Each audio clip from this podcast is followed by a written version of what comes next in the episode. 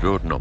Rispetto alla liberalizzazione dei vaccini, a levare questa royalties assurda, credo che vada sottolineato con molta più forza che i finanziamenti per la ricerca del, di questo vaccino, per la maggior parte, in alcuni casi totalmente, sono pubblici, cioè soldi nostri. E perché ci deve lucrare una multinazionale? Questo, questo è, è, fondamentale, diciamo, dentro una logica. Grazie, Lamberto Soldatini, Scanzano, Grosseto. Buongiorno, Uranio da Tuscania. Ricordo che nel 1992 la conferenza di Rio de Janeiro promulgò Agenda 21 locale che formulava questa esortazione.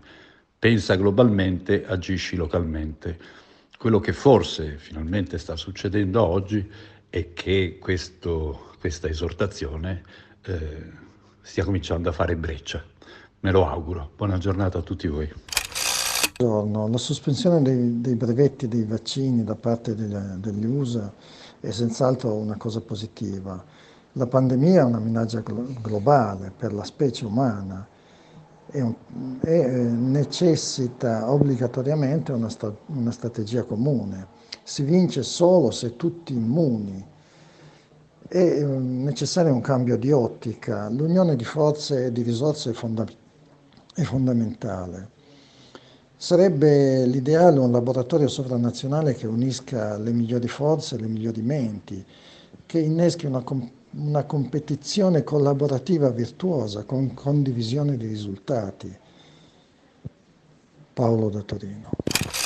Stranamente il presidente del Brasile, Bolsonaro, ma non lui, eh, nella, comunque in Brasile il Parlamento già una settimana fa ha discusso questa cosa di ha chiesto che venissero tolti i brevetti sui vaccini, insomma spiazzando un po' anche l'Europa, diciamo, perché Brasile si è dimostrato molto più progressista in questo caso, anche degli Stati Uniti che sono arrivati un po' tardi, cioè dopo una settimana.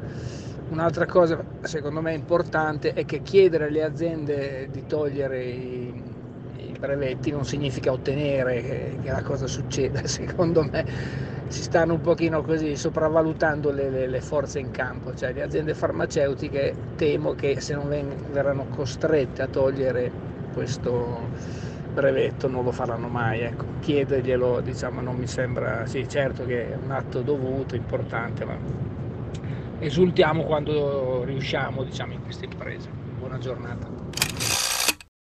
Buongiorno, eh, sono Maria Rosaria da Roma e volevo dare, dire la mia opinione sul tampone negativo da eh, abbinare alla vaccinazione o a una guarigione da Covid, ma non è la stessa cosa perché da un punto di vista analitico non abbiamo una affidabilità del tampone negativo elevata, primo. Secondo, il tampone negativo dà una eh, informazione puntuale. Allora si dovrebbe dire si fa un tampone negativo fino alla partenza, ma comunque sia dà un'informazione puntuale.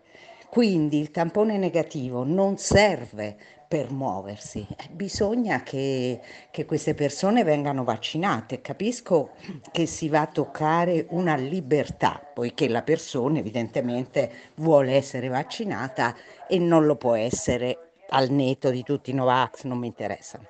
E, ehm, quindi questo è un problema, ma certo il tampone, vaccin- mm, il tampone non non risolve, a meno poi di non prendere particolari precauzioni su quelli che hanno un certificato col tampone negativo rispetto agli altri che certamente hanno una copertura diversa. Vi ringrazio, buongiorno. Questa non è un'esperta e parla, ma smettetela. Sì, buongiorno, mi viene di, da dire una banalità.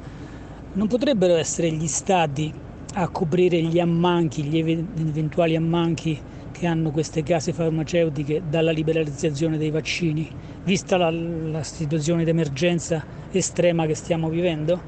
Non credo neanche che siano somme iperboliche. Grazie, Marzio da Fermo.